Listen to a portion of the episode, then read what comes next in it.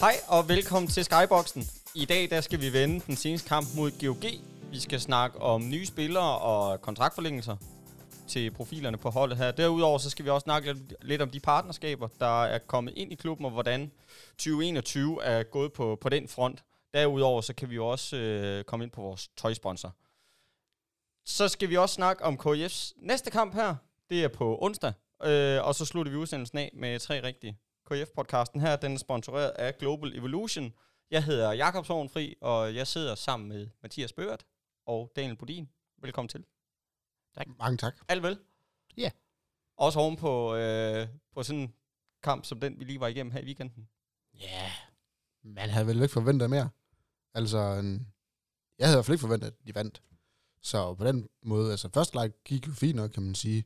Så gik luften lidt af ballonen til sidst, men jo, ovenud, så er man vel ok tilfreds. Hvad tænker du, Mathias? Jamen, jeg er meget enig med Daniel her. Altså, det er lidt, hvad vi kan forvente. Det er styrkeforholdet mellem GOG og KIF her. Det er det.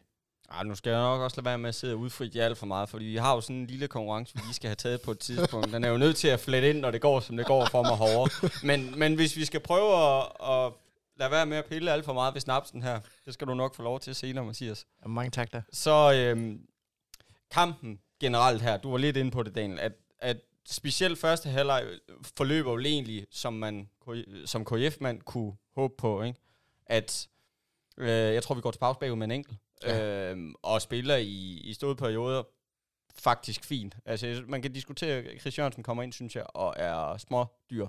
Han kommer ind og smider et par stykker væk, og det kunne man måske have undgået, og vi har nogle store chancer og sådan noget, som bør sidde der. Ja, men helt sikkert.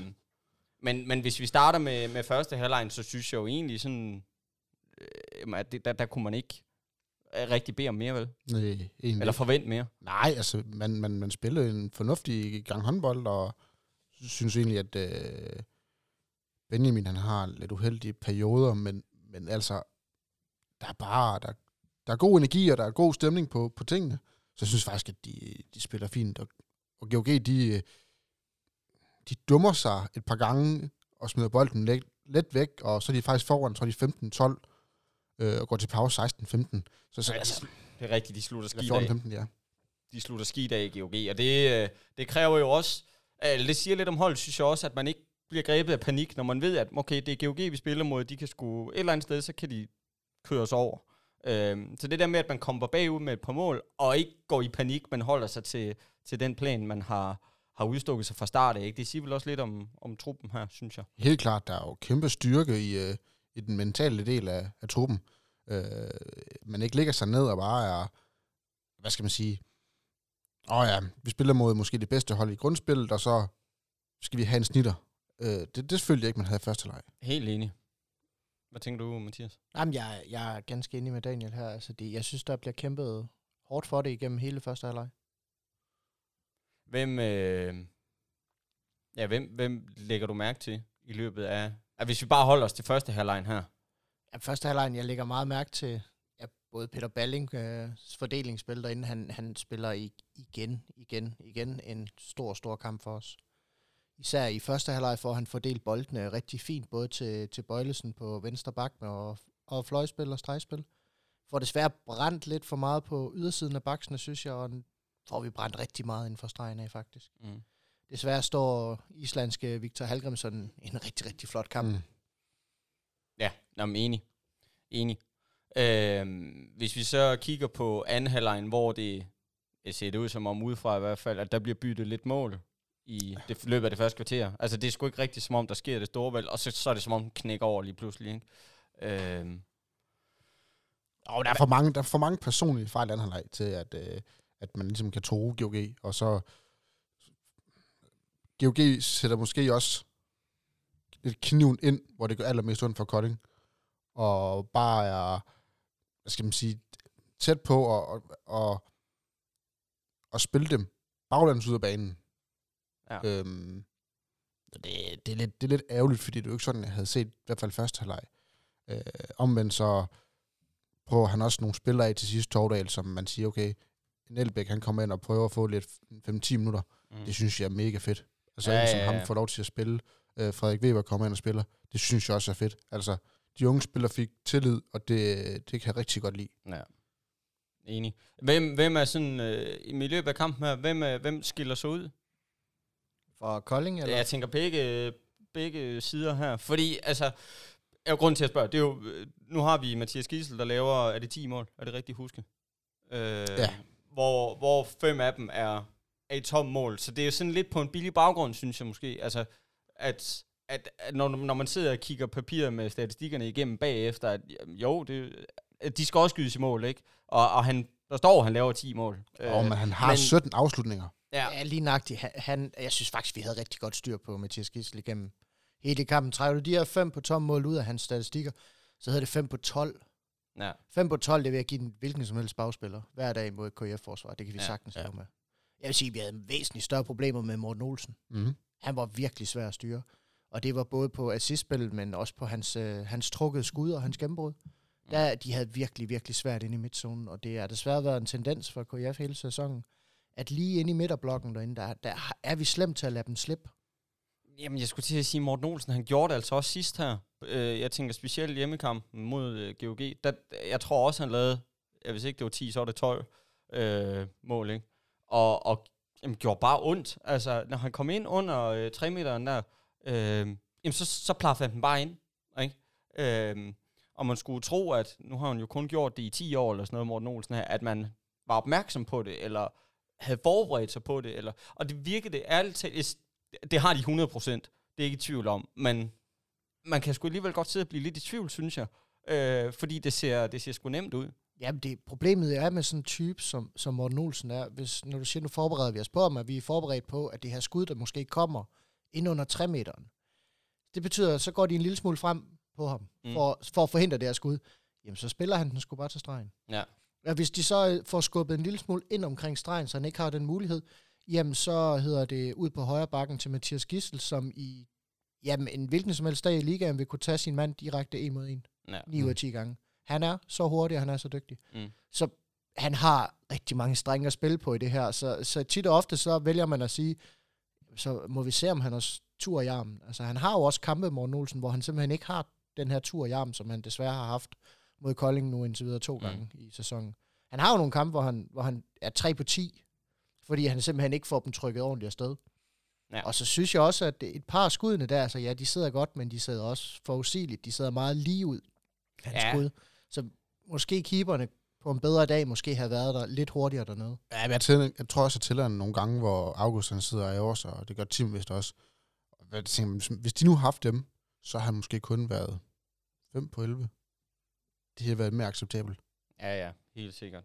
Og man enig. Kampen, den bærer også, præg af, synes jeg. Jeg tror, det var dig, der nævnte det, det her med sådan personlige fejl. Og, fordi dem er der sgu også et par stykker af, hvor man tænker, hvad sker der? Altså, nu skal jeg nok lade være med at sidde og bruge alt for meget i det, men sådan ting som fejludskiftning, ikke? At du lige pludselig ender med at være 8 mand på banen. Hvordan fanden kan det lade sig gøre? Altså, det er jo ikke engang en fejludskiftning, der var simpelthen nej, ikke nogen, der løb ud. Jamen, det er jo det ikke. Hvordan, altså, det er simpelthen bare en mand, der løb ind. Der løber 1 ud, løber 2 ind. Ja. Det må ikke ske. Og slet ikke mod GOG. Altså, der har man fandme ikke råd til at spille i undertal, vel? Nej, lige nøjagtigt et hold, der er så god til at straffe et undertal, og der er så god til at straffe fejlaflevering, der er så god til at straffe tekniske fejl, der det er simpelthen for farligt. Ja. Og de tekniske fejl for Kolding ligger eddermame også højt i den seneste kamp her. 19 tekniske fejl fik jeg talt det til ude fra fjernsynsstuerne af. Det er jo alt for meget, som man gør så forhåbning om, at det skal blive tæt. Mm. Ja, så det fandme svært i hvert fald, ikke? Altså. Jeg tror, GOG de lå på 7, så vidt jeg lige renter, at tekniske fejl, det er jo virkelig en stor margen til forskel. Ja. Hvem, hvis vi lige skal vente nogle gange, hvem gjorde det godt for KF her? Nu har vi nævnt Peter Balling her, men er der andre, vi sådan tænker, du kan sgu godt være din indsats bekendt? Ja, vores svenske stregkæmpe. Alexander Mørsten. Helt fantastisk. Kommer ind i 7-6. Jamen, han spiller så godt, udnytter hans chancer, står godt i forsvaret. Ja. Laver, er det 6 mål, så vidt jeg husker? Ja. Det er rigtigt. 6 mål og en enkelt udvisning. Korrekt. Ja, hvilket vel er, altså... Det er fornuftigt. Altså, det er super fint. Og nu er det jo ikke, fordi vi skal sidde og whine alt for meget over det her. Det er jo ikke nogen skam og altså tabe til GOG. Det er ja. Det er måske et af ligaens bedste hold. Jamen, det er det, lige præcis. Ikke? Altså nu, jeg skulle lige til at sige, det er et af ligaens 3 bedste hold her. Du har Aalborg og Bjerringbro. Nu tabte Bjerringbro så godt nok her til Sønderjyske. Ikke? Jeg var lige ved at styre der stolen, da jeg så det. Men altså... de åbnede da puljen til os. Ja, det gjorde de i den gang. Og det var lidt min pointe her. Aalborg taber også, ikke? At nu det er slutspil nu. Nu kan det hele skulle ske. Og det var fedt at sidde og se kampen i Sønderjyske, hvor Sønderjyske slår Bjerringbro, ikke? At der var sat med gejst på, og der var... De slås, altså. De gik bare til den, ikke? Og var også... Altså, der var sådan lidt hadsk stemning dernede, ikke? Det er fedt. Fedt. Jamen, det er fedt. Det er lidt fedt, synes jeg, ikke fordi jeg skal sidde og opfordre til, at de slår hinanden ned, vel? Men det der med, at okay, Sønderjyske, hvad tabte de med sidst i Bjerringbro? Var det 19, de fik hug med, eller 20, eller... Jeg tror, der var 19 mål. Ja, det var eddermame mange i hvert fald. De fik bare smæk sidst, ikke? Jeg synes sat med det i orden, at man så næste gang, man møder dem, kan rejse sig på den måde. Jamen også, at sådan BSH-hold går ind og simpelthen straffer, at de måske... Eller Sønderjyske straffer dem for at tage en lille smule let på det. Det virkede lidt sådan i hvert fald, at Bjerringbro, de tog lidt let på det, eller hvad jeg nu skal sige. Jamen, det var også mit indtryk, da jeg sad og så kampen, at de måske ikke var helt deroppe, hvor de for eksempel er, når de skal møde GOG. Det er jeg slet ikke i tvivl om, at de kommer ind til den kamp med et helt andet mindset. Det gør de jo så nok også til kampen her mod Kolding her på onsdag. Ja, fordi præcis, de nu har mistet de her 2 point, de egentlig skal bruge. Jamen, det er jo det, ikke? Altså, der var man jo som KF kigge på, hvad fanden gjorde, hvad lykkedes Sønderjyske med, ikke? Og så måske også lade sig sådan inspirere lidt af, at jamen, det er ikke fordi, de er urørlige deroppe i Bjerringbro, vel? Altså, de er til at tale med, og til at have med at gøre. Helt sikkert, helt sikkert. Og det er et hold, Kolding, de havde meget store problemer med sidste gang i Bjerringbro. Mm. Så man skal gå ud og bevise, at man... i hvert fald beviser for sig selv, at man siger, okay, vi skal tage den helt ren fra den kamp, og så bare starte forfra og sige, okay, vi skal bare ud og give den en over nakken. Ja, som vi snakkede om i sidste podcast, det er jo det, Kolding er bedst til. Tag en kamp ad gangen. Ja. Tag de gode kampe og sige, det var fedt, vi arbejder videre. Tag de dårlige kampe og sige, det var ikke fedt, vi arbejder videre. Ja, præcis. Enig. Nå, gutter, nu er der gået 12 minutters tid her. Godt og vel. Skal vi til den? Skal vi kigge på vores lille konkurrence her, der hedder 3 rigtige? Mathias, jeg ved, at du er pointstyrer derovre og har fuldstændig styr på det. Det var ikke, at jeg har problemer for at få opridset, hvor jeg ligger henne. Jeg ved udmærket, hvor jeg ligger henne og har helt styr på det. Overhovedet ikke. Men det var bare lige for at, høre. Skal vi lige have den ridset op, inden at vi lige dykker ned i statshulen og fortæller, hvorfor jeg er blevet snydt, inden vi giver mig nogle flere point og kommer videre. Snydt. Stille, Daniel. Vi har Daniel, der scorer 2 point. 1 for rigtigt resultat. Det var 2 til... og så med 10 mål til Gisel. Det giver 1 point. Desværre ingen til Benjamin Pedersen og forkert cifrestips. Så det giver 2 point, så Daniel har en samlet score på 2 i alt. Og der synes jeg, du må rette godt lige kan skille Benjamin ud for de første 3, han har. Og sige, det er simpelthen til grin. Ah, den var ikke god. Ah, den er ikke... Den er altså ikke særlig god, men... Det er ikke okay. Altså, det bliver en lang kamp. Nå, og Gisel startede med at komme bagud med til Emil Jakobsen 4-0 og sådan noget, så hold kæft, jeg sad og tænkte, nej. Og så har vi jo Jakob, der også får et enkelt point for rigtig score til GOG, et total. Du vælger jo så endnu en gang Peter Balling. Jeg tænker, det er de faste bud, så længe vi laver det her. Jeg bliver ved. Og det giver jo selvfølgelig også et point. Morten Olsen var godt spillende, men dog ikke med 10 mål. Så det giver 2 point i alt til dig også. Yes. Som giver dig samlet 4 point og en førsteplads. En klar førsteplads. Skal lige siges, at Balling og Morsten, de deler førstepladsen med 6 mål hver. Ja. Så er man stadig topscorer. Enig. Så det er... Og så har vi jo mig, der får et sølle point for at gætte, at GOG godt kunne tage den her hjem. Godt gættet. Ja, det var flot. Og især fordi, at Rinder, jeg var en af den sidste, der fik lov at byde, så det var virkelig flot. Nej, det er godt, vi nærmer os til det nu her, fordi det giver jo mig 1 point samlet. Og det her, det er... Jeg har lige noget, jeg vil ud med. Skal vi ikke sige det sådan? Jo, Mathias. Sidste uge, der havde vi jo mit rabbit hole, og det har vi igen i den her uge. Det er bare en lille smule anderledes. Nu skal vi lige... Giv mig lige 5 minutter til at forklare, hvorfor jeg skal have 6 point i den her. Jeg byder på Benjamin Pedersen til at være Koldings topscorer. Han har 8 skud på mål. Rammer 3 af dem. Det er en effektivitet på 38%. Hvis man kigger på hans effektivitet for sæsonen, så skyder han 80%. Ja. På 8 skud, der scorer han 6,5 gange. Det er nok til, at jeg har vundet det. I griner. Det bliver værre. Hvis han bare havde spillet op til gennemsnit. Hvis han havde spillet op til gennemsnit, så havde han været der. Ja. Mathias Gisel, den er jeg stadig ikke sikker på, at jeg vil anerkende. 5 på tomt mål. I min optik, så er han 5 på 12. Nu fik Jakob den sidste gang, hvor Balling også scorede en del på tomt mål. Ja, 5 på 12. Det er det, hvad du kan få. Der var 2 parader, i hvert fald på den ene, han sender afsted. Nå, men hvis I ikke accepterer den, så har Emil Jakobsen. Han brænder et straffekast. Der bliver i alt 4 straffekast i kampen til GOG. Emil Jakobsen er 80% på straffekastpletten for sæsonen.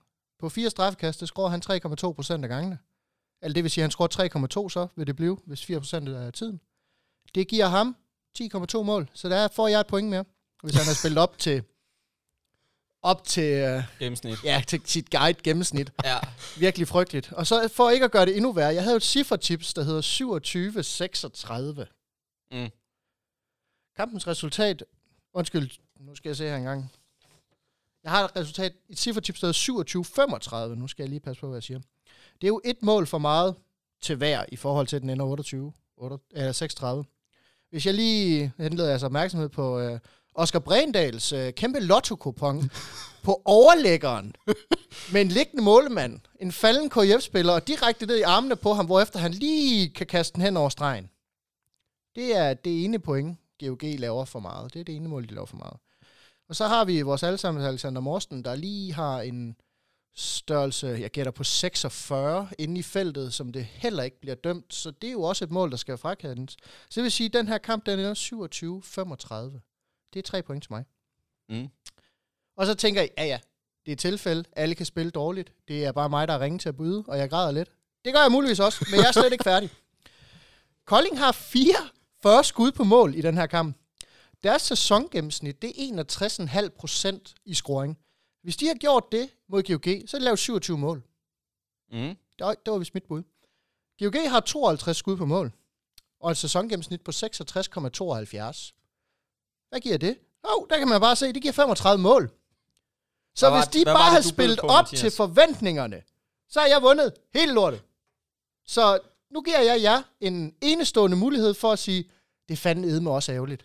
Det er de højere magter. Du får trods alt 3 point. Mathias, det er nogle rigtig fine udregninger, det synes jeg. Det skal du have. Men det går ikke.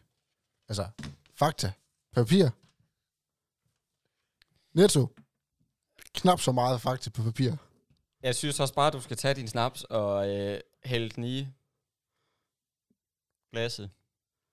Ja, og den er stadig varm, kan jeg mærke allerede nu. Den har jo stået heroppe en hel uge siden sidst vi optog, og det er sikkert lige så klam som sidst. Den blev lækker, den der. Ja. Og jeg kan ikke byde de herrer en... Jeg har lige en faxe her. Skål. Skål. Ej, jeg kan lugte den.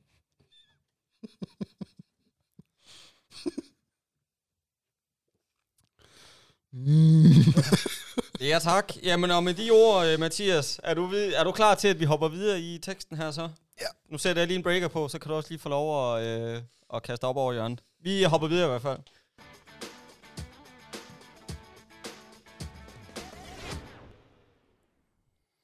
Ja, og mens Mathias han står og kaster op i skralderen herovre, så synes jeg bare, vi skal hoppe videre til ugens detalje her. Og vi var sådan lidt vævende. Der var to tanker i spil, men jeg tror sådan, vi sætlede ligesom for en enkelt. Og Dan, det tror jeg ikke, det kan du måske gøre sådan en lille smule klogere på. Jamen, der har været sådan en lille konkurrence på kontoret mellem Klamer og Jamen, om at den, der var tættest på, skulle se den anden hoppe i fjorden. Yes. Ej, jeg blev smidt i, så vidt jeg husker. Nej, jeg blev smidt i fjorden. Og Klamer, han var så rigtig dygtig at tabe, som han tit gør. Har for vane, ja. Det må man sige. Han er lige så dygtig som mig. Ja. 100%. Jamen, så skal vi have ham med i studiet til næste runde. Det kan vi sagtens. Så han var en tur i fjorden her for et par dage siden. Og det er blev en lille video ud af, der kom op på Facebook, som man kan se. Ja, et smukt syn. Eller det vil så sige, at Smidt og Smidt, Han kravlede selv ned fra en stige, og så sagde han var også lige nede og døbte det nederst af hans tær, inden han gik grædende op igen. Det kunne godt have været meget værre, kunne det ikke? Åh, det må man sige. Men i hvert fald ugens detalje, Klamer. Christian Klamer, der Morten Thur i Koldingfjord. Lige præcis. Smukt. Og med den tanke i hovedet, så synes jeg også bare, at vi skal komme videre, så vi kan komme med andet, ikke? Og her går man tror, snapsen er dårlig, ikke? Så hopper man ud i sådan noget der.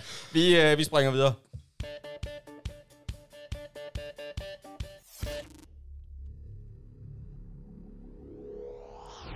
Ja, fordi vi skal snakke nye kontrakter og forlængelser i det hele taget. Vi skal snakke KF-mandskabet og de spillere, der skal tegne holdet. Og Daniel, han flår strakt papir frem her. Nu nævner jeg bare lige... eller vil du starte, Daniel? Det vil jeg gerne. Du lægger ud. Jeg tænker, jeg har forberedt mig lidt. Der er kommet nye spillere til klubben. De to af dem, de kommer fra første division. Det er Mads Gordon Krogh, han kommer fra Otterup og venstrefløj. Og så er det Daniel Guldsmed. Han kommer fra Skive FH og er forforspiller og stregspiller. Yes. Og så har jeg sådan lige nogle små ting til, fordi Mads Gordon, hvem fanden er han? Jo, han er topscorer i første division. Han har scoret 156 mål på 25 kampe. Og de 25 af dem på straffekast. Bum. Smukt. Daniel Guldsmed. Hvad tror I, han er på topscorelisten? Han er på topscorelisten? Ja. Og jeg skal til at sige, at han er første divisions bedste stregspiller. Det bliver han også. Ej, jeg tror på topscorelisten, han ligger nummer 8. Det er et godt bud. Det er et fornuftigt bud. 22. Det var dem tæt på. Han har scoret 93 mål i 25 kampe. Hvor mange udvisninger, tror jeg så, han har fået i første division? Han er forsvarsspiller. Han er forsvarsmand, ikke? Hvad siger vi, hvor mange kampe er vi i? 25. Så har han taget 0,7 udvisninger. Han har fået en i hver kamp. Han har fået 0,7. Han har fået 20 udvisninger. Ved du hvad? Du får sgu et point. 0,6. Woo! 15, det sætter jeg på tavlen. 15 udvisninger. 25 kampe. Det er ikke ret mange. Nej, sgu okay. Altså, det er okay. Det er under en. Man, det er fornuftigt. Det er meget, meget fornuftigt. Ja, det må man sige. Så er der sådan en som Peter Lund, eller Torbegaard Lund. Han... Det er den unge mand fra GGG, vi har fået fingre i. Det er det. Han har spillet U19-liga og 2. division. Og det har været lukket ned, så der er ikke så meget statistik på dem. Men jeg har da hørt ude i byen, at han er lynende hurtig. Han er jo en del af U21-landsholdet, så vidt jeg husker. Endnu en mand til samlingen, skulle jeg til at sige. Ja. Men det bliver også, altså... Jamen, nu sender vi jo også en væk. Jamen, og man kan sige, at få en ung mand ind på højrefløjen, der måske kan skabe lidt konkurrence, eller lidt presfolk lidt, ikke? Det vil altid være sundt jo, tænker jeg. Jo, og som Christian Jammer, han sagde dengang, han var heroppe, at man har jo købt ind til bredden. Altså, Flodman er måske ligaens bedste højrefløj. Klart. Der skal Peter jo gerne sige, den tager jeg. Jo, det må han da gerne, men... Hvad skal han det med spille godt? Ja, det skal han godt nok. Og han har alderen med sig. Han er ung, meget ung, og har mulighed for at udvikle sig ekstremt meget, lærer af en dygtig spiller. Så jeg synes, det er et genialt valg, at man ikke bare har sagt, vi tager en eller anden hjem fra udlandet, og så har han 2 år tilbage, og så siger han, ved du hvad, jeg har skundet i benene, jeg stiller skoene på hylden. Ja, det passer også godt meget, meget godt ind i Koldings ånd, det her med at få noget ung, få noget hurtigt ind igennem. Altså, han minder jo, ikke i statur, men i spillestil minder han jo meget om Andreas Flodman derude. Han er ekstremt hurtig, han dækker godt op. Han er ikke bleg for at løbe den her kontra en lille smule før tid, og så er han jo utrolig træfsikker. Det har han i hvert fald været i de få kampe, jeg har set med ham i både 2. division og i U18-liga. Så tænker jeg også, at Flodman vil have godt af at blive presset. Altså, han har haft en mere... Jeg ved godt, Christoffer Vestergaard også godt kan tage den, men han har haft en mere eller mindre alene derude, ikke? Så det at få en mand, han selvfølgelig også kan spare med, men også en, der kan puste ham lidt i nakken, og få ham til at og måske spille endnu bedre, ikke? Lige nøjagtigt, men også, altså nu har vi været uden Flodmand i 3 kampe, altså kunne vi godt have brugt. Ja da. Ikke et ondt ord om Christoffer Vestergaards indsats derude, for den har været virkelig tilfredsstillende, den har virkelig været god, men han har bare også manglet inde på midten. Ja. Jamen, og det, vi har snakket om det før med Christoffer, ikke? At han er jo sådan en dejlig svensknøgle at have på holdet, ikke? Og kunne smide ind, ja, nærmest ligegyldigt, hvad for en plads det drejer sig om, ikke? Om det er højre fløj, eller højre bak, eller playmaker, eller hvor helvede han nu skal spille han af, så kan han klare det. Mm.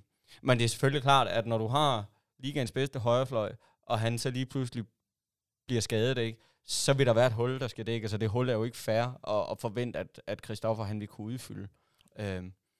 Men det, at han har skulle spille det ud, det har altså også bare gjort, at okay, så har Peter ikke kunne få pause, eller også har han manglet inde på midten, så har vi skulle spille med, jamen hvad ved jeg, derude. Ikke? Altså det har bare kostet ressourcer hele vejen rundt. Ikke? Jamen det har det virkelig. Altså det er som Daniel siger her, det er indkøb ikke til at gå ind direkte. Altså selvfølgelig kan de udfordre positionerne, det er slet ikke det, men det er lige så meget for at have både til træning og til kampe, og have flere alternativer, så man kan få højnet effektiviteten, både i kamp, men også til træning, så man ikke har de her døde områder, når der er nogen, der skal have pause. Altså jeg tænker også på stregepositionen, vi henter ind til her, at det har jo specielt været et tema i år, med hvor 7-6-spil virkelig fungerede, ikke? At det har trukket store ressourcer, specielt på Benjamin, ikke? Der har spillet fuld hammer i begge ender, ikke? Også på Morsten er også ja, absolut. Altså, og han dækker toer nu, så vidt jeg husker. Mm-hmm. Man får altså også en... Hvis man sætter både Daniel og Benjamin og Morsten ind sammen med Vetle, så får man altså også en solid 4-blok. Ja, absolut. Altså. Ja, det er nogle store drenge. Ja, det er da godt nok. Ja, apropos Vetle her, der er jo også nogen, der har forlænget deres kontrakter. Mangler vi ikke lige en enkelt spiller, Daniel? Brang en enkelt over? Ja, jeg tror, vi har fået en ny spiller på højre bakke også. Ja, vi var lidt heldige i fredags, at der udkom der en lille video på, at man har skrevet kontrakt med Jesper Mainby Petersen, der har spillet op i Aalborg og i Morsty, og har været 2 år i Drammen. Så har jeg jo selvfølgelig også lige kigget lidt på ham, fordi jeg tænkte, ja, han skal sgu også lige tjekkes. Hvor mange mål tror jeg, han lavede sidste sæson? Han spillede 25 kampe. Mm.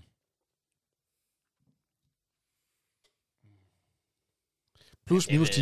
Han lavede 50. Ah, han lavede 70. 73 mål. Ej, det var godt putt, Jakob. Ja, tak.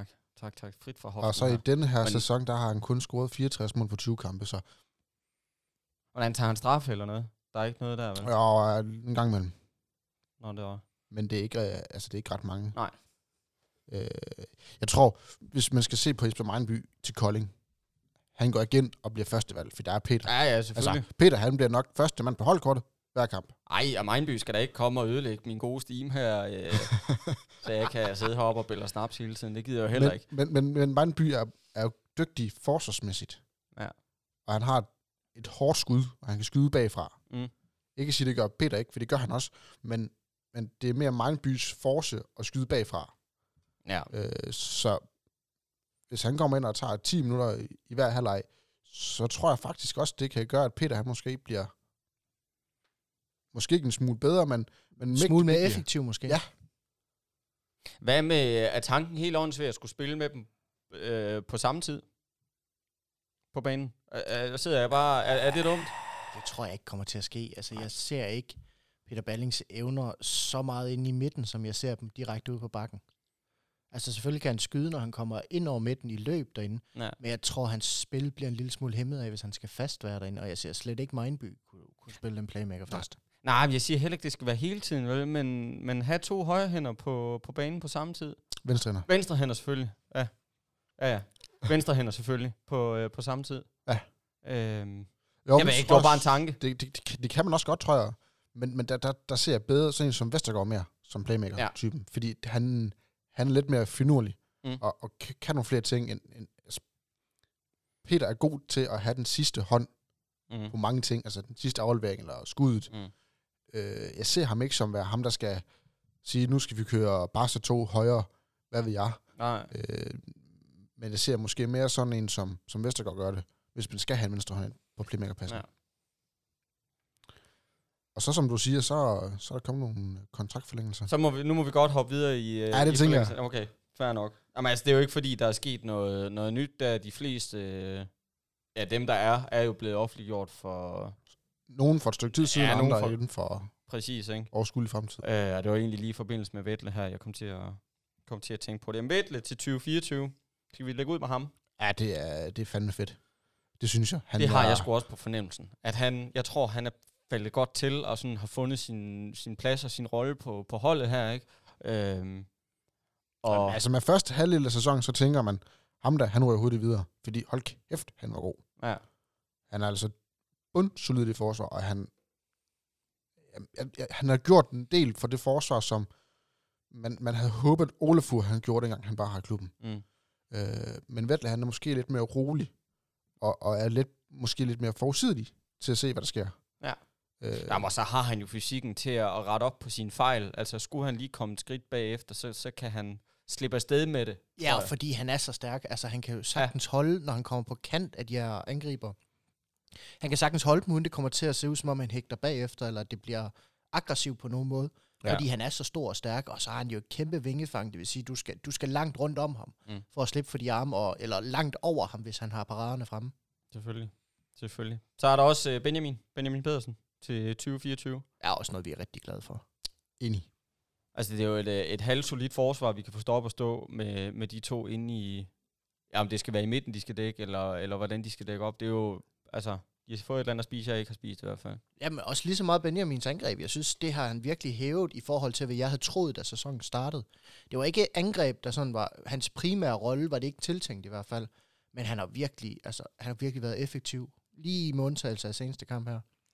Men ellers så har han virkelig været effektiv. Ja. Og det er også som om hele spillestilen, eller måden at gribe angrebet an på i Kolding, har været med blik for stregen, ikke? Altså, det er jo klart, at når du har to spillere som Chris Jørgensen og Peter Balling, der godt kan finde ud af at lave de her små indspil, så er det klart, at så vil der komme flere chancer og flere muligheder den vej igennem, ikke? Og så kræver det sgu en stregspiller, der kaster dem ind, når muligheden bliver. Og men han er også en, der går ind og laver plads til de andre. Mm. Altså, han er jo stor og stærk, men han er meget bevægelig. Ja, ekstremt bevægelig i forhold til. Altså, han er modsat af Rentoft. Ja. Rentoft, han står stille, og så siger det bare, drunk, og så løber du ind i ham, og så har du slået dig. Og så løber du ikke længere. Nej, hvor Benjamin har ikke både kan løbe frem og tilbage, og krydse ud og krydse ind. Og, ja. Altså, i den seneste kamp, der starter han på højre bakken lige ved siden af Peter Balling. Så tænker jeg, hvad fanden laver han der? Men det er jo den overgang, de laver på den. Så han kommer ud og stå på toren. Ja. Lige præcis. Kan vi slutte af med Væver? Der er forlænget et enkelt år. Ja, lige præcis. Ude på venstrefløjen får en... et år mere her, skulle jeg til at sige. Og det er vel, altså... Han har vel også spillet langt bedre, eller gjort det bedre. Hele holdet har selvfølgelig gjort det bedre, ikke, end man overhovedet kunne forvente. Men han har vel også været med i hele den proces her. Og der er vel også blevet trukket større... større veksler på ham. Ja, end man sådan burde have gjort, skulle jeg til at sige. Altså, så sent som i forrige kamp må det så være nu, der er han jo ude bag ved at spille, for eksempel, ikke? Men den opgave magter han jo også, uden problemer. Så hvad er det for en venstrefløj, vi har forlænget med her? Jamen, det er jo en højeffektiv venstrefløj med bundsolid forsvar, og jamen, en mand, der såvel som resten af Koldingholdet har hævet hans niveau som en del af holdet, altså. Det er ikke fordi, at han forlanger bolden 10 gange ude på fløjen med eneste kamp. Han arbejder med det, han får, og han er effektiv på det, han får. Og en dygtig straffekastskytte. Ja, meget enig.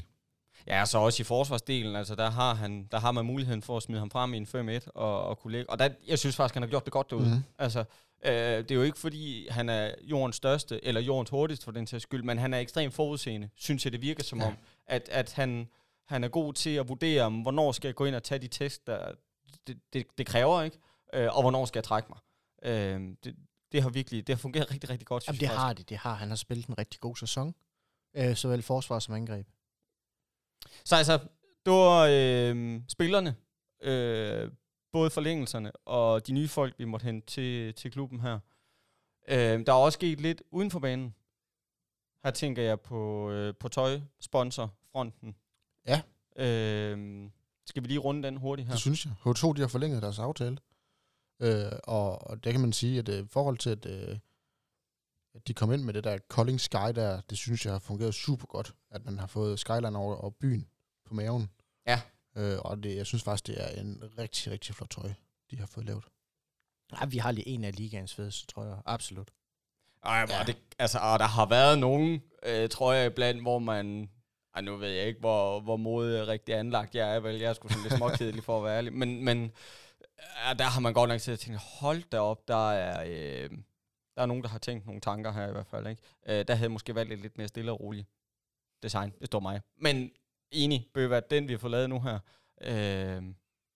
altså det er jo sådan typisk Kolding, altså det kan ikke være anderledes. Det er et godt billede på det, Kolding gerne vil være nu her. Altså det er et godt billede på, at det er byens hold, og byens hold er tilbage i byen. Jamen, og det giver jo mening at gøre nu. Altså, det er ikke givet mening for 3-4 år siden, det er i København. Lige præcis, med alt det, klubben har været igennem her, og med de mål, man har, at det skal være Kolding, KIF, og ikke alt muligt andet, så kan jeg jo ikke komme på noget bedre tidspunkt, end at gøre sådan noget nu. Overhovedet ikke. Og det har vist sig at være et vartegn for byen, kan man sige, at man har fået skyline på. Så stor cadeau til dem, der har udviklet det her. Ja, inden ved H2. Ja, det må man sige, de har været skarpe. Mm. Ja, det er jo ikke hver år, de har været, det kan vi jo roligt blive enige om. Vi sad og snakkede om det her, inden vi begyndte at optage. Der har godt nok været nogle smutter imellem. Ja, altså nu ved jeg godt, at vi er koldingmænd til op over begge ører alle sammen, og ved klubben det bedste af alt det her, men når det så er sagt... en blå og hvid trøje, hvor man tænker, og rød. Er du tænker på fængselsdragten tilbage fra 2002 måske? Ah, den var altså ikke særlig køn.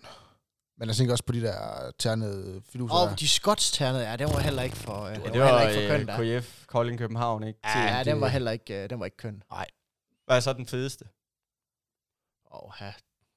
Det jeg vil sige, det er den, vi har nu. Og ellers så skal vi et par år tilbage til, hvor vi simpelthen havde den her kamuflerede trøje i Champions League med ild på begge ærmer, og den var ekstremt fed. Den har jeg da stjålet ned i omklædningsrummet efter en kamp, den har jeg stadig vores spillere herude. Ja. Så jeg mangler Simon Jensen stadig hans trøje, hvis han hører med derude. Ja, så Simon, nu ringer bare. Mathias, han skal nok finde den et eller andet sted. Lige præcis. Hvad med dig, Dan? Har du en? Jo, det har jeg da. Altså, da jeg spillede herude, der spillede vi i kæmpetøj. Mm. Jeg synes, kæmpetøj, det var så fedt. Man havde sådan en sort stribe hen over brystkassen, og fra den ene skulder ned mod siden. Ja. Jeg synes, det var fedt. Ja, så fortsatte den jo for shorts. Ja, så fortsatte den nemlig ned på shorts, men fortsatte også hele vejen ned på strømperne, sådan, så det var din højre strømpe, der havde sådan en... jamen, det så var sort og hvid, eller om det var hvid og rød, du spillede i hvert fald. Og det var havde samme bold samtidig med, så var det rigtig fedt. Det var fandme... Det var sgu gennemført, det var ekstremt gennemført. Altså, deres bolde, de var så fede at spille med. Hold kæft, gik de hurtigt stykker. Ja. Ja, det er faktisk rigtigt, ja. Det havde ikke... det kostede mig. Jeg tror, jeg havde 6 bolde den sæson der, fordi den eneste gang, vi skulle spille kamp, det var fuldstændig ødelagt bagefter. Der var gummi over hele hallen. De smuldrede sådan. Ja, det er sgu rigtigt, og det endte bare med, at det endte på fingrene. Ja, alt det smuldrer der, det er sgu rigtigt der. Men trøjen var fed. Trøjen var ekstremt fed, det var gennemført. Ja. Jamen, det var det nemlig, altså, og det var det hele. Altså, jeg er enig med den, det er også min favorit her. Det var super fedt. Og med trøjesnakken her, skal vi så... jeg ved, at du har et lille guldkorn derovre, Mathias. Skal jeg sætte en breaker på, og så kan du forberede dig? Ja, gør det. Det gør vi.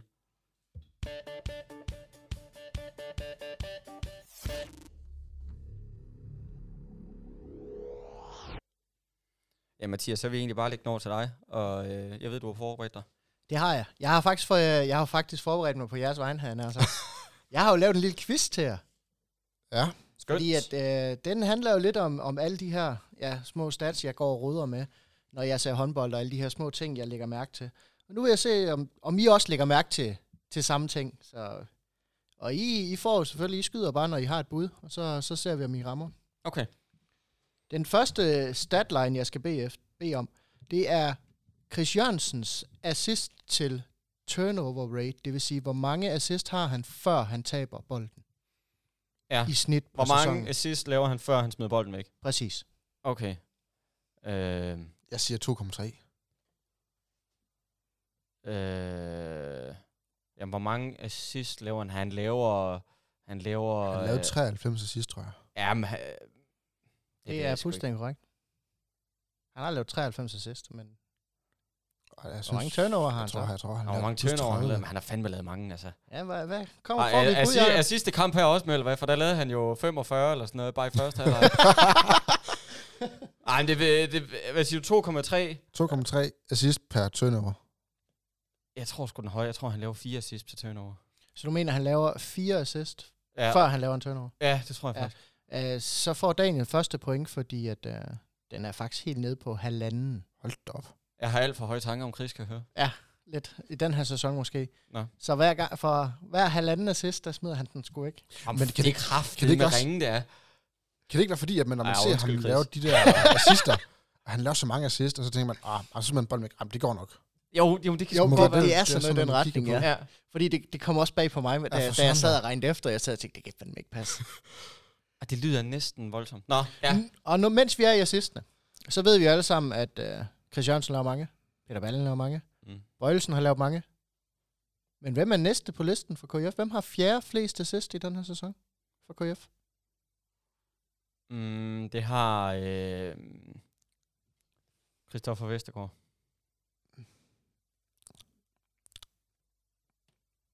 Jeg ved ikke, hvem af keeperne skal vælge. Hvad sagde du af keeperne? Altså, det er ikke mange, du regner i lige nu? Nej. Jeg går med August. Ja. Det kunne det godt have været. Han har faktisk 15. Og ja. Christoffer Vestergaard har 17. Så det var henholdsvis 4 og 5. Så Christoffer Vestergaard rammer den, så står der 1-1. Jakob! Ja, det synes jeg sgu også. Det var... den får du, Jakob. Det skal jo den. Hvem? Nu er vi i forsvar nu her. Vi skal have den person med flest bolderobringer. Det vil sige... Ja. Okay. Flest stjålne bolde, hvis man ser NBA. Ja, steals. Jamen, det er... Jeg tror, det er Benjamin. En fornuftig bud. Ja, men fanden er der...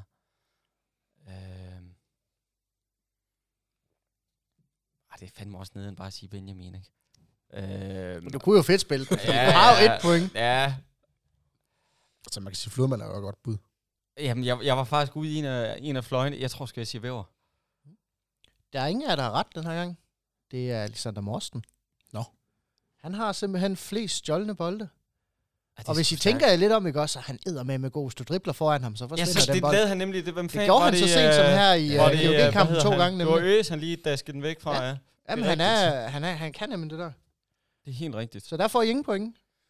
Men vi fortsætter i forsvaret. Hvem har flest parader i Kolding? Vetle. Ej, jeg kan heller ikke forestille mig. Nej, det var også en, de nemlig. Det var Vetle.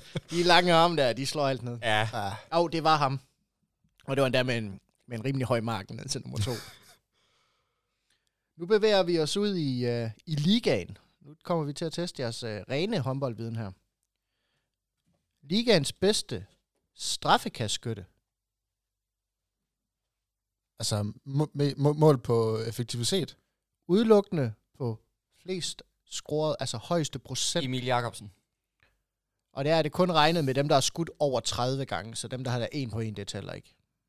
Vi har dem, der har taget mere end 30 skud. Højeste procent på straffekassen.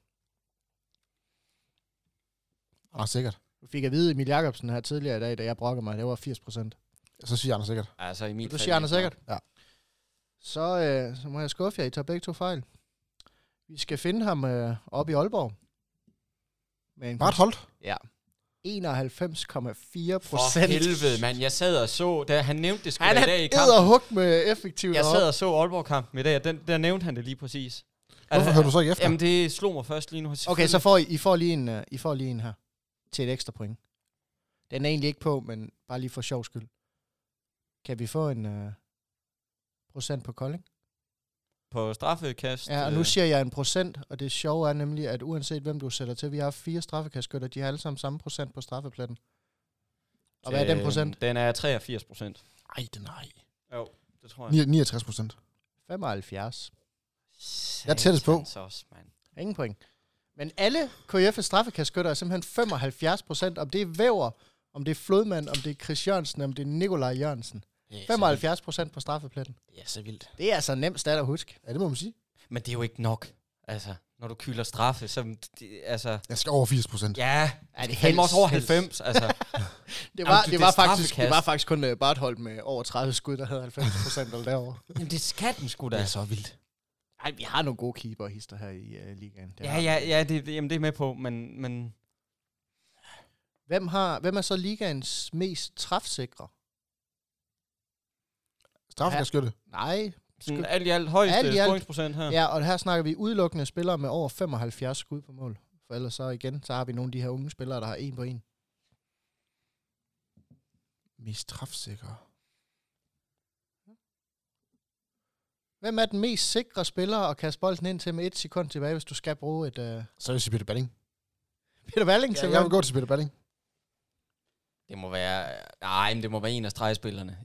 Jeg kan sgu ikke forestille mig andet her. Det kan kun være en stregspiller, hvis procenten skal... Jamen, så er sandsynligheden også større for, at de scorer, fordi det er fri igennem. Ja. Det kan man jo også sige med fløjene. Det er præcis. Jamen, det må være en stregspiller. Det må være... Så nu, hvad hedder han i... Ja, Savstrup. Op for Aalborg? Ja. Ja. Det var et godt bud, men det er ikke det rigtige.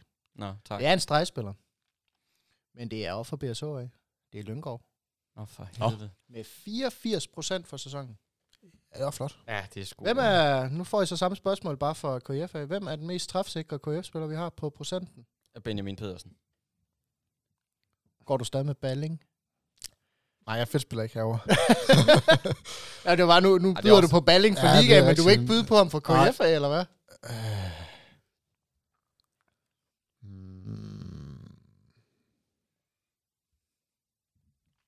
Jeg tror, du er sgu ret. Jeg tror også, det er Benjamin. Det er også fuldstændig korrekt. Så, som I husker tidligere, da jeg brokkede mig. 80%. Ja, lige præcis. Den trak han gevaldigt ned her. Ja, det må man sige. Nå, nu står den jo endegyldigt uafgjort, og jeg har et spørgsmål tilbage, og ved du hvad, jeg er så sikker på, at I ikke gætter det. Vi skal have ligaens dårligste skud over 75. Over 75 skud med den dårligste procent. Hvem er ligaens dårligste skytte? Hvem vil man allerhelst til at afslutte i hele ligaen? Man vil have... Over 75. Det skal være en, der skyder meget også. Ja, men det skal være en, der skyder på mål også. Og det må næsten være fra et af bundholdene af.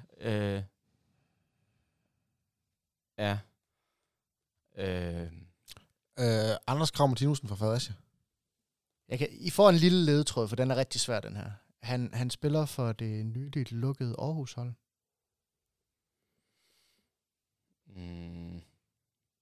Jesper Dahl. William Aar. Det er Emil Jessen. Nå. 41%. Han har simpelthen ramt 57 gange på 140 skud. Ja, jeg havde fået 45 gæt, så havde jeg ikke ramt den overhovedet. Jeg har slet ikke stus over, at han skød så meget. Nej, den er kraftigt også svær. Det var først, da jeg kom til at kigge på det, hvor jeg tænkte, hold kæft, han skyder meget. Ja. Det var helt vildt. Nå, så er der ingen vinder, så jeg må beholde min præmie. Det er jeg glad for. Så får det siger vi så. Skål. Skal vi bruge 5 minutter på at snakke Aarhus? Nej. Er der nogen spillere, vi skal negle derop fra? Er der nogen, vi kan bruge? Ja, rigtig alle andre end...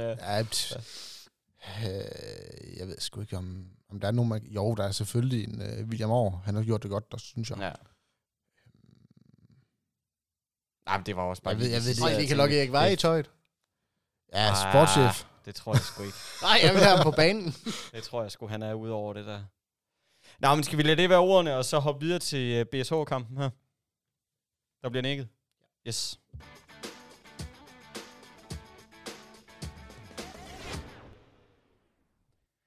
Jamen, og med den konkurrence her, Mathias, så springer vi bare ombord i BSH. BSH, der mødte Sønderjyske her i... Jeg nu har glemt, det var lørdag eller søndag. Her den anden dag i hvert fald. I går må det være. Og taber. Altså, jeg nævnte det godt før, var ved at vælte helt af stolen, da jeg så det. Jeg sad og så kampen, inden vi lige mødtes her. Og de blev... Altså, de tabte ikke bare Bjerringbro. De var bare... Ja, de var bare dårligere end Sønderjyske. Sønderjyske, de havde en ild i øjnene og en fed energi, synes jeg. Og der var bare... der var tænding på, og de klappede bare til dem. Ja, det er godt bevis på, at selv et hold, som vi har haft godt fat i Sønderjyske, må heller ikke undervurderes. Der er kvalitet. Ja, jamen absolut. Og et BSH-hold, der måske, jeg vil sige, underpresterer. Det vil jeg mene, de underpresterer. De var ikke i gang, ikke på den måde, som man har set dem i nogle af topopgørene, hvor de virkelig bare har balleret dem. Ja, der har de jo bare kørt dem over, altså. Det har det jo bare været voldsomt, altså. Der er de sgu ikke stoppet og har slået de der mellem 37 og 42 mål, eller hvad fanden nu endte ud i den ene kamp. Det er jo helt vanvittigt noget af det, ikke? Men BSH her, hvad er det? Nu fungerer det ikke for den sidste kamp her, hvilket vel må give en eller anden sådan energi, eller en eller anden sådan tro på at det er fandme ikke umuligt, det her, vel? Nej, bestemt ikke. Men man skal også lige som slå koldt vandet blod og sige, okay, de vandt 7 kampe i træk, inden de møder Sønderjyske. De slår Sønderjyske med 19 mål. Mm. I, hvad det, tredje sidste spillerunde? Ja. Så går man måske derned og siger, okay, I lige vundet med 19 over dem, for ikke så lang tid siden, det går nok det her. Og så Sønderjyske, de skal simpelthen bevise, det der, det hører ingen steder hjemme. Ja, det var en engangs. Ja, det lige præcis. Så altså Jarve, han står med 42%. Ja, ja, altså, han står sat med godt. Enig, og det var også bare som om alt det klikkede, ikke? Altså, de scorede på... Dalin, han har 9 scoringer på 12 forsøg. Altså, hvornår har han sidst lavet 12? Ja. Og scorede 9 mål. Han får så også hele kampen med... Det første gang, han gør. Jo, det er i hvert fald, hvad jeg husker. Han spiller en fantastisk kamp, altså fuldstændig ustyrligt dernede. De havde ingen svar på, hvad han kom med overhovedet. Men han er også selv på pladsen nu. Jon Andersen, han er jo skadet her. Han, jeg kan ikke huske, der var i stykke med ham. Men han er jo selv om det, så det er måske som om, det har givet ham sådan en eller anden... Lidt frihed måske. Ja, eller at det er jo mange skud, man tager. Så bliver man i hvert fald ikke hedet ud, altså så skal det være helt galt. Nej, men du laver 9 mål på 12 forsøg mod BSH. Altså, ja. Så har du noget kvalitet. Ja, det er altså BSH-hold med nogle... skræmmende keeper derinde, altså virkelig... Altså Johan Søstrand og ham vil jeg skulle gerne have på mit hold. Jamen også bare Kasper Larsen har jo spillet en helt formidabel sæson for dem deroppe. Mm. Altså han har virkelig været bundsolid for dem også deroppe. Ja. Ham og Søstrand har virkelig suppleret hinanden godt. Ja, det må man sige. Hvad er det KF, de skal gå op og gøre her mod Bjerringbro så? Hvad fanden er det, der skal lykkes for os, for at vi kan gøre det samme, som Sønderjyske gjorde her? Vi skal i hvert fald lave mange færre tekniske fejl. End sidst. Ja, det skal vi. Ja. Der skal vi stramme gevaldigt op. Ja. Vi skal ikke helst gerne dernede på en håndfuld, måske lidt med en håndfuld fejl. Og så skal vi være super skarpe i 7-6-spillet. Og så skal vi lukke ned for det der putspil, BSH er så god til. Ja. Det her, hvor Skube, han kommer i fart og får lov til at ligge, og du ved, lige snige bolden ind til Lyngård, eller Nødesbo, eller hvem fanden han nu kan finde derinde. Og det samme for de 2 højrebacks, både Øres derude og Lassen. Ja, lige nøjagtigt, de er jo også ekstremt gode på assistspillet. Ja. Så der skal virkelig lukke ned for det spil. Masser af frikast, og så 7-6, og ikke ret mange tekniske fejl. Er det sådan, man skal gå og håbe på, at sådan en som, hvad hedder han nu, playmakeren? Skube, ja, tak. Spillede jo forfærdeligt, eller ikke særlig godt i hvert fald, mod Sønderjyske her. Det er sådan, at man skal gå og håbe på igen, at han ikke får tur i den. At der måske er et par spillere, der har lidt en off-day, at så kan vi være med. Eller skal man have så meget tro på egne evner til, at det skulle ligegyldigt, hvad de stiller op med her, så er vi med. Hvis man nu skal være realistisk. Jeg synes altid, man skal gå ind med den her, at vi skal vinde, fordi vi er bedst.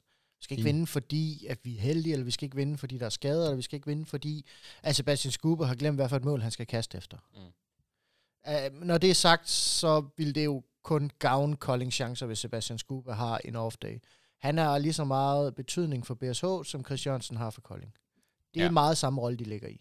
Meget enig. Men er det så... Jamen er det Chris Jørgensen og Balling igen, vi skal sætte vores lid til. Ikke smider for mange væk. I hvert fald indgangsmæssigt. Ja. Og så skal vi have Benjamin og Vetle til at få afstemt forsvaret, hvor højt de skal gå. Om de skal gå højere på BSH, end man har gjort før. Eller man skal gå helt tilbage 6-0, og så bare stå helt ned på... Ja, så lad dem skyde. Ja. Tror, hvis det er. Fordi det... Jeg ved ikke, om det kan gavne dem lidt, men jeg tror måske, at man skal prøve noget, BSH ikke forventer. Så har man måske også en mulighed. Ja, og man må gå ud fra, at det er et Bjerringbro-hold, der kommer og skal have revancheret et eller andet her, ikke? Efter den tur i sydpå. Ja. Så man er vel tvunget til sådan at gøre et eller andet. Jeg tror faktisk, du er inde på noget her. Jamen, det er man. Altså, at man er nødt til at så må det gå galt. Altså, så lave et eller andet helt vanvittigt, ikke? For at se, ingen tvivl om, at BSO kommer med 110 i timen fra start af. Ja. De vil lade det her stå som en enlig svale. De skal ikke ud og tage flere point nu her, fordi så ryger chancerne for at gå i semifinalen. De ser lige pludselig rigtig dårligt ud, hvis de smider point til os. Ja, lige præcis. Er der flere ord, vi skal sætte på Bjerringbro? Det er jo svært. Det er jo et hold med mange profiler på, og et hold, der i bedste fald spiller ekstremt godt håndbold, og på deres dårligste dage kan falde sammen i Skansen. Ja, jamen, lige præcis. Lige præcis. Skal vi tipse, eller vil I komme med flere guldkorn her? Nej, lad os få afstemt vores tre rigtige. Den her gang, der tænker jeg, at Daniel, han skal have lov til at starte. Jeg har et lille spørgsmål. Er det et, er det BSH, eller et, er det Kolding? Et er BSH. Det er hjemmehold. BSH er vi hjemmehold, godt. Så det er et. Så jeg går med en etter, desværre. Du regner med en BSH-sejr? Ja, det gør jeg. Og kan vi få en BSH-topscore? Jeg siger Jakob Lassen. Og en Kolding-topscore? Nu vil jeg fandme du er så tæt på at sige Balling. Du skal ikke herovre og kigge. Du ved godt, hvem jeg vælger. Jeg tror sgu også, jeg tager Balling den her gang. Bare lige for på det nyt. Hold kæft, en fed spiller derovre, mand. Så skal man høre på det der evindelige vås her. 2 afsnit i streg, og så kommer der sådan rigtig fedtet ind derovre. Åh, ja. Jesus, mand. Og så tror jeg tror, den ender 34-28. 34-28? Ja. Jakob Sorgenfri. Er det en toer? Nej, det er det ikke. Kryds. Det er det ikke. Jeg siger Bjerringbro sejr. Og jeg tror, det bliver... Jeg tror sgu, de kommer til at lave mange mod KF. Jeg tror, de kører sig over for at være ærlig. Jeg tror, de har et eller andet, de skal ud med. Så jeg tror, det bliver sådan noget... Jeg tror, de laver 38. Nå ja, men I griner nu. Jeg ikke. I griner nu. Jeg klipper lige det her ud, så kan vi klippe det ind næste gang. Bare lige så jeg ser rigtig dum ud. Ej, de laver... Jeg tror virkelig, de giver den gas her. Og så mange mål tror jeg ikke KF laver. Jeg tror ikke vi laver mere end 30. Jeg tror vi laver 29.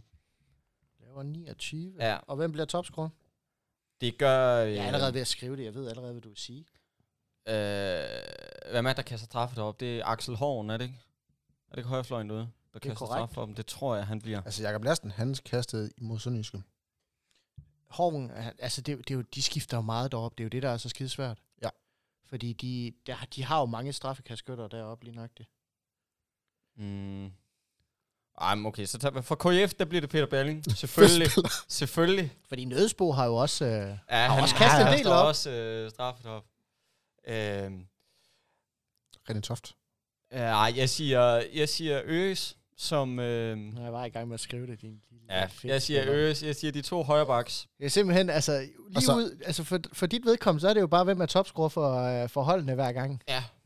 Det er også smart, du vælger en, der har... Altså, der er 2 spillere på. Ja, jamen det er klart, altså, fordi så næste gang her, så siger du skulle da ikke ham med Øres for helvede. Det var, hvis det er Mads Øres, ikke, og så får 2 point på den. Ja, okay. Ja, Øres og Balling som topscorer. Så er der Bøbert. Ja, altså, et eller andet sted, ikke, og der har jeg virkelig lyst til at sætte den her i, jeg skulle lige sige, hvis jeg skulle tips på den, så har jeg sat den i kryds 2. For jeg tror, vi har en chance. Jeg var ikke overhovedet ikke imponeret af det BSH-hold overhovedet. Jeg tror, de løber fra os til sidst, men jeg tror, den bliver tæt. Jeg håber, den bliver tæt. Ja, det håber jeg også. Så det bliver et et-tal. Det gør det, men jeg tror også kun, den ender... Jeg tror, den ender 31-29. Spændende. Det håber jeg, der er. Den var tæt. Ja, jeg tror, vi følges ad helt til det sidste. Jeg tror, vi har mere styr på dem, end vi for eksempel havde med GOG her. Ja. Og topscore-titlen, der tager jeg bare det samme som Jakob. Det ser ud til at virke. Ja. Nej, jeg tror, jeg går med Horn, Axel Horn over fra højrefløjt over. Jeg synes, han har spillet en rigtig, rigtig stor sæson. Det er jo ikke fløjene, der får lov at score flest mod Kolding, men jeg tror på. Jeg tror, der bliver listet et par straffekast ind der, et par kontra ind, måske 5 på tom mål, hvis jeg er rigtig heldig. Og så kan jeg jo se, at hvis jeg byder på Peter Balling, så er jeg da sikker på, at vi er sammen om det, så det gør jeg selvfølgelig ikke. Nej, Team Winkler. Ja, Team Winkler. Må jeg være fred. Jeg tror Benjamin Pedersen, han genfinder sig selv, og så tror jeg, han laver 8-8 i næste kamp, i stedet for 3-8. Fedt. Ja. Så jeg går med endnu en gang med Benjamin Pedersen. Et offensivt BSH-forsvar kan give plads til ham. Og ellers så må du lige ringe til Benjamin og sige, at han skylder dig en flaske snaps. Ja, så må han sponsorere den næste tafel. Så har vi ham med næste gang, hvis det er. Vil du lige læse dem op her, hvad vi har budt hver sag her? Jo, så vi, Daniel han har budt på en BSH-sejr med Jakob Lassen og Peter Balling som topscorer for henholdsvis de to hold. 34-28 i ciffertips. Jakob han har budt et BSH-sejr med Øres og Balling, holdets topscorer for sæsonen selvfølgelig. Selvfølgelig. Og så har han budt på en ordentlig snitter på 38-29. Jeg håber, jeg altså ikke kommer til at ske, Jakob. Jeg håber jeg heller ikke. Jeg håber altså, hvis vi skal tabe, så håber jeg altså på min egen 31-29. Ja, det gør jeg også. Men jeg har budt på en BSH-sejr, og så Horn og Petersen som topscorer, og så en 31-29. Yes. Og så håber jeg på, at jeg kan sidde og bide mig selv i tungen for ikke at have spillet det kryds. Ja, men nu må vi se. Præcis. Er der mere på tapetet her? Nej, der bliver nikket. Rystet på hovedet hedder det. Der bliver rystet på hovedet. Jamen skal vi ikke bare runde af her og sige tak for i dag. Tak fordi I lyttede med her i Skyboxen. Tusind tak til jer to, Daniel og Mathias. Og ikke mindst til jer, der har lyttet med. Næste kamp, det er som sagt mod BSH på onsdag 18:30. Kampen vises også på TV2 Sport. Husk, I kan følge KF på de sociale medier, Facebook og Instagram. Download KF-appen, så du kan være med til at kåre kampens KF-spiller. Dagens podcast, den er sponsoreret af Global Evolution. Det er vi rigtig glade for at kunne lave til jer fans. Tusind tak fordi I lyttede med.